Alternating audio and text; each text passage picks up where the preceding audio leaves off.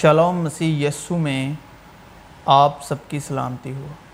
تو آج ہم جس ٹاپک پر، جس وشے پر بات کرنے والے ہیں، وہ یہ ہے کہ یسو نے پہلے بدن کے سبب سے صلیب پر اپنی جان دی، تب یسو مسیح میں یعنی تیسرے دن مردوں میں سے باپ کے روحانی جلال میں زندہ ہوئے۔ تو کلام میں لکھا ہے، جو جسم کے اعتبار سے تو داؤد کی نسل سے پیدا ہوا۔ لیکن پاکیزگی کی روح کے اعتبار سے مردوں میں سے جی اٹھنے کے سبب قدرت کے ساتھ خدا کا بیٹا ٹھہرا۔ اور مردوں میں سے جی اٹھنے والوں میں پلوٹا تاکہ سب باتوں میں اس کا اول درجہ ہو ان میں ہم بھی سب کے سب پہلے اپنے جسم کی خواہشوں میں زندگی گزارتے اور جسم اور عقل کے ارادے پورے کرتے تھے۔ اور دوسروں کی مانند تابع طور پر غضب کے فرزند تھے۔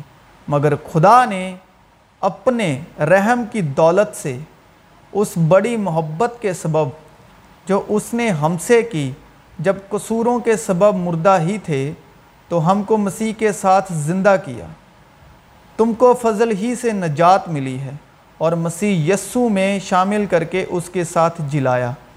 اور آسمانی مقاموں پر اس کے ساتھ بٹھایا۔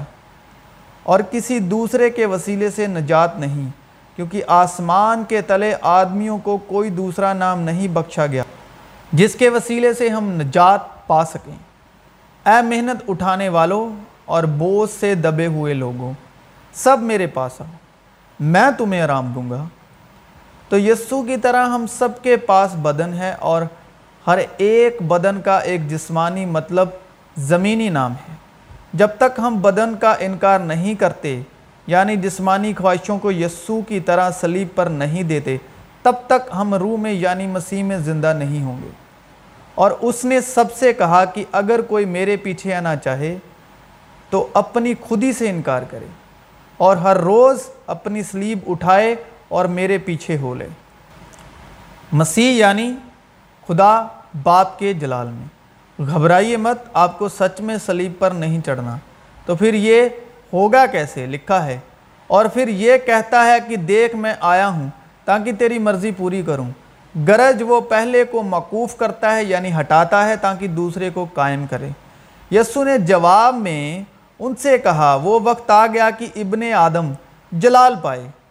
میں تم سے سچ سچ کہتا ہوں کہ جب تک گیہوں کا دانہ زمین میں گر کے مر نہیں جاتا، اکیلا رہتا ہے۔ لیکن جب مر جاتا ہے تو بہت سا پھل لاتا ہے۔ جو اپنی جان کو عجیز رکھتا ہے، وہ اسے کھو دیتا ہے۔ اور جو دنیا میں اپنی جان سے عداوت رکھتا ہے، وہ اسے ہمیشہ کی زندگی کے لیے محفوظ رکھے گا۔ نفسانی جسم بویا جاتا ہے اور روحانی جسم جی اٹھتا ہے۔ جب نفسانی جسم ہے تو روحانی جسم بھی ہے۔ چنانچہ لکھا بھی ہے کہ پہلا آدمی یعنی آدم زندہ نفس بنا، پچھلا آدم زندگی بخشنے والی روح بنا۔ لیکن روحانی پہلے نہ تھا، بلکہ نفسانی تھا۔ اس کے بعد روحانی ہوا۔ پہلا آدمی زمین سے یعنی خاکی تھا، دوسرا آدمی آسمانی ہے۔ کیونکہ جنہیں اس نے پہلے سے جانا، انہیں پہلے سے مقرر بھی کیا۔ اس کے بیٹے کے ہم شکل ہوں۔ تاکہ وہ بہت سے بھائیوں میں پلوٹا ٹھہرے اور جن کو اس نے پہلے سے مقرر کیا، انہیں بلایا بھی اور جنہیں بلایا، ان کو راست باز بھی ٹھہرایا اور جن کو راست باز ٹھہرایا، ان کو جلال بھی بخشا۔ پس اے میرے بھائیوں تم بھی مسیح کے بدن کے وسیلے سے شریعت کے اعتبار سے اس لیے مردہ بن گئے کہ اس دوسرے کے ہو جاؤ، جو مردوں میں سے جلایا گیا، تاکہ ہم سب خدا کے لیے پھل پیدا کریں۔ اور خدا روح ہے اور روح کے پھل ہیں، مگر روح کا پھل محبت، خوشی، اطمینان، تحمل، مہربانی، نیکی، ایمانداری، حلم، پرہیزگاری ہے۔ تو ہم کیسے یسو کے ساتھ صلیبی موت، مر کے مسیح میں یعنی باپ کے جلال میں، روح القدس کے وسیلے تیسرے دن مردوں میں سے جی اٹھیں؟ کوئی آدمی دو مالکوں کی خدمت نہیں کر سکتا۔ کیونکہ یا تو ایک سے دعوت رکھے گا یعنی دشمنی، ویر، اور دوسرے سے محبت، یا ایک سے ملا رہے گا اور دوسرے کو ناچیز جانے گا۔ کیا چشمے کے ایک ہی منہ سے میٹھا اور خاری پانی نکلتا ہے؟ اور جو کوئی اپنی سلیب نہ اٹھائے اور میرے پیچھے نہ چلے، وہ میرے لائق نہیں۔ یعنی اپنی لانتیں لے کر میرے پیچھے نہ آئے۔ وہ میرے لائق نہیں، کیونکہ لکھا ہے کہ جو کوئی لکڑی پر لٹکایا گیا وہ لانتی ہے۔ لیکن میں تم سننے والوں سے کہتا ہوں کہ اپنے دشمنوں سے محبت رکھو، جو تم سے عداوت رکھیں ان کا بھلا کرو، جو تم پر لانت کریں ان کے لیے برکت چاہو، جو تمہاری بےزتی کریں ان کے لیے دعا مانگو۔ تو کلام ہمیں کیا ہدایت کرتا ہے؟ لکھا ہے، جتنوں نے مسیح میں یعنی باپ کے جلال میں شامل ہونے کا بپتسمہ لیا کیا تم نہیں جانتے کہ ہم جتنوں نے مسیح یسو میں شامل ہونے کا بپتسمہ لیا، تو اس کی موت میں شامل ہونے کا بپتسمہ لیا؟ پس موت میں شامل ہونے کے بپتسمہ کے وسیلے سے ہم اس کے ساتھ دفن ہوئے، تاکہ جس طرح مسیح باپ کے جلال کے وسیلے سے مردوں میں سے جلایا گیا، اسی طرح ہم بھی نئی زندگی کی راہ چلیں۔ اور جو مسیح یسو کے ہیں، انہوں نے جسم کو اس کی رغباتوں اور خواہشوں سمیت سلیب پر کھینچ دیا ہے۔ اگر ہم روح کے سبب سے زندہ ہیں تو روح کے موافق چلنا بھی چاہیے۔ ہم بیزا فکر کر کے نہ ایک دوسرے کو چڑھائیں، نہ ایک دوسرے سے جلیں۔ پس اپنے ان اعضاء کو مردہ کرو جو زمین پر ہیں یعنی حرام کاری اور ناپاکی، شہوت اور بری خواہش اور لالچ کو جو بت پرستی کے برابر ہے۔ کہ انہی کے سبب سے خدا کا غضب نافرمانی کے فرزندوں پر نازل ہوتا ہے۔ اور تم بھی جس وقت ان باتوں میں زندگی گزارتے تھے، اس وقت انہی پر چلتے تھے۔ لیکن اب تم بھی ان سب کو یعنی غصہ اور قہر اور بدخواہی اور بدگوئی اور منہ سے گالی بکنا چھوڑ دو۔ ایک دوسرے سے جھوٹ نہ بولو، کیونکہ تم نے پرانی انسانیت کو اس کے کاموں سمیت اتار ڈالا اور نئی انسانیت کو پہن لیا ہے، جو معرفت حاصل کرنے کے لیے اپنے خالق کی صورت پر نہیں بنتی جاتی ہے۔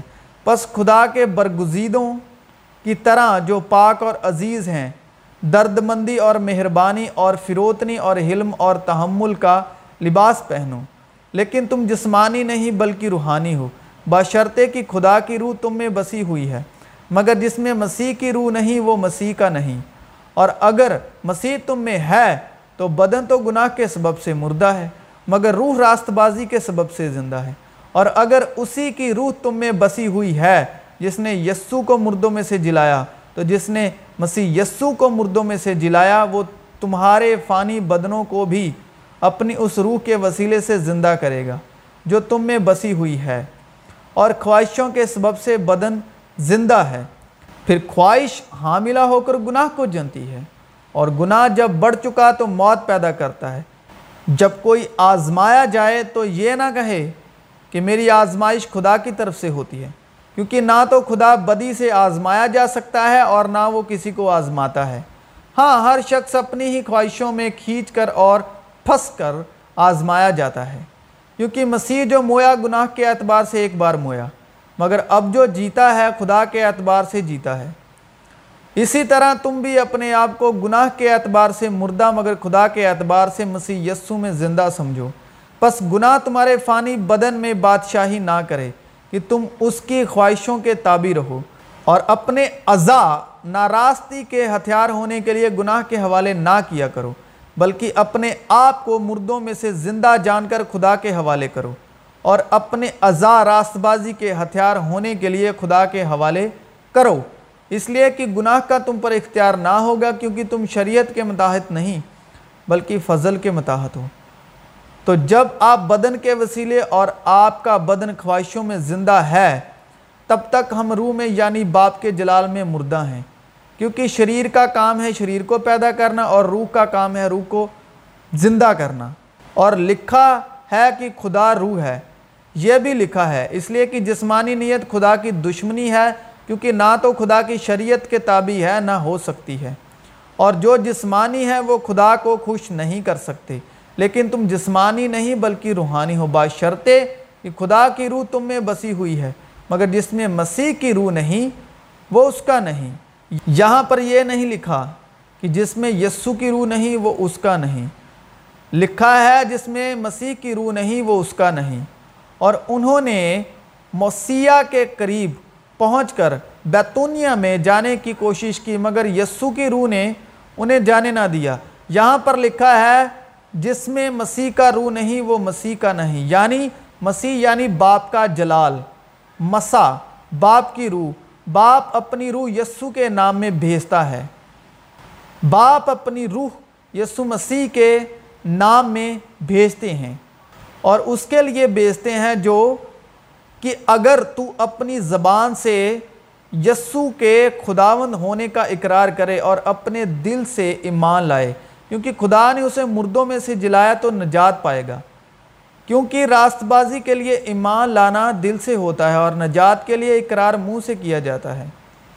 پس خداون فرماتا ہے کیونکہ یہ لوگ زبان سے میری نزدیکی چاہتے ہیں یہ لوگ زبان سے میری نزدیکی چاہتے ہیں اور ہوٹوں سے میری تعظیم کرتے ہیں یعنی لیکن ان کے دل مجھ سے دور ہیں۔ لکھا ہے، لیکن مددگار یعنی روح القدس، جسے باپ میرے نام سے بھیجے گا، وہی تمہیں سب باتیں سکھائے گا اور جو کچھ میں نے تم سے کہا ہے، وہ سب تمہیں یاد دلائے گا۔ میں تمہیں اپنا اطمینان دیے جاتا ہوں۔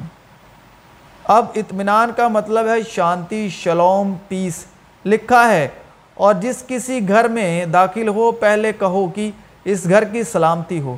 اگر وہاں کوئی سلامتی کا فرزند ہوگا تو تمہارا سلام اس پر ٹھہرے گا، نہیں تو تم پر لوٹ آئے گا۔